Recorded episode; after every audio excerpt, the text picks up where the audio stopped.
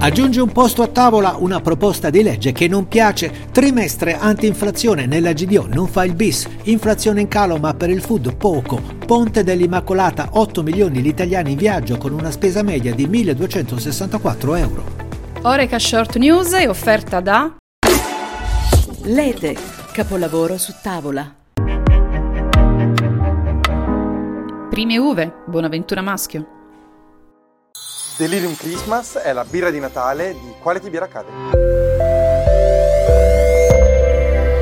Buongiorno e bentrovati nel podcast di Horeca Channel Italia. Diamo notizia di una proposta di legge che interessa la ristorazione. Si chiama Aggiungi un posto a tavola se c'è un bambino in più ed è la proposta di legge presentata dal governo per agevolare la frequentazione dei ristoranti da parte delle famiglie con figli mediante l'offerta di un menù a tariffa agevolata. Si parla di una decina di euro.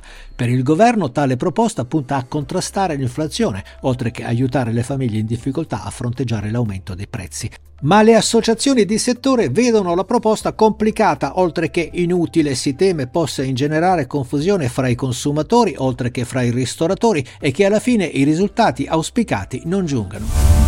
Un po' come è accaduto per il piano anti-inflazione, l'iniziativa del governo Meloni che aveva siglato un accordo con supermercati e grande distribuzione per cercare di contenere i prezzi su alcuni prodotti. Per gli addetti ai lavori i risultati in termini di vendita non sono stati un granché, mentre ovviamente per il governo il trimestre anti-inflazione è stato un successo, ma un successo che finisce, visto che a partire dal primo gennaio duemilaventiquattro il piano non verrà prorogato. Lo ha annunciato il ministro delle imprese Adolfo Urso, che aveva coordinato il progetto.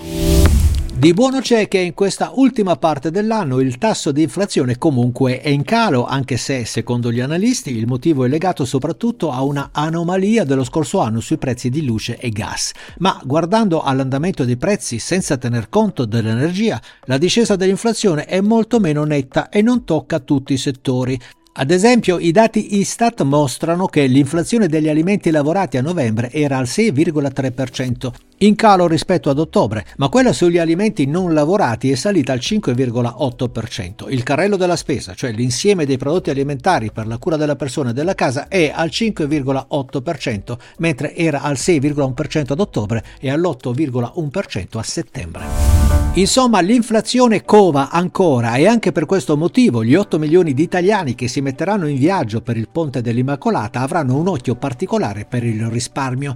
Secondo Federconsumatori il tutto esaurito negli hotel e nelle strutture ricettive non ci sarà, anche perché, sempre secondo la ricerca di Federconsumatori, il trentanove per cento degli italiani approfitterà per andare a trovare amici e parenti e usufruirà dell'ospitalità.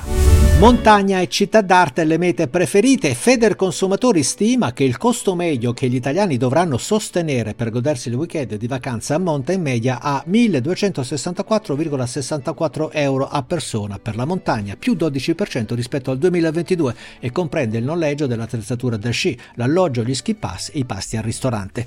Chi intende visitare una città d'arte invece spenderà mediamente seicentosessantadue virgola ottantotto euro a persona, più cinque per cento rispetto al duemilaventidue, considerando i ristoranti, l'alloggio, i mezzi di trasporto, visite a musei, monumenti e mostre. E allora, che dire, buon weekend a tutti, noi ci risentiamo lunedì prossimo.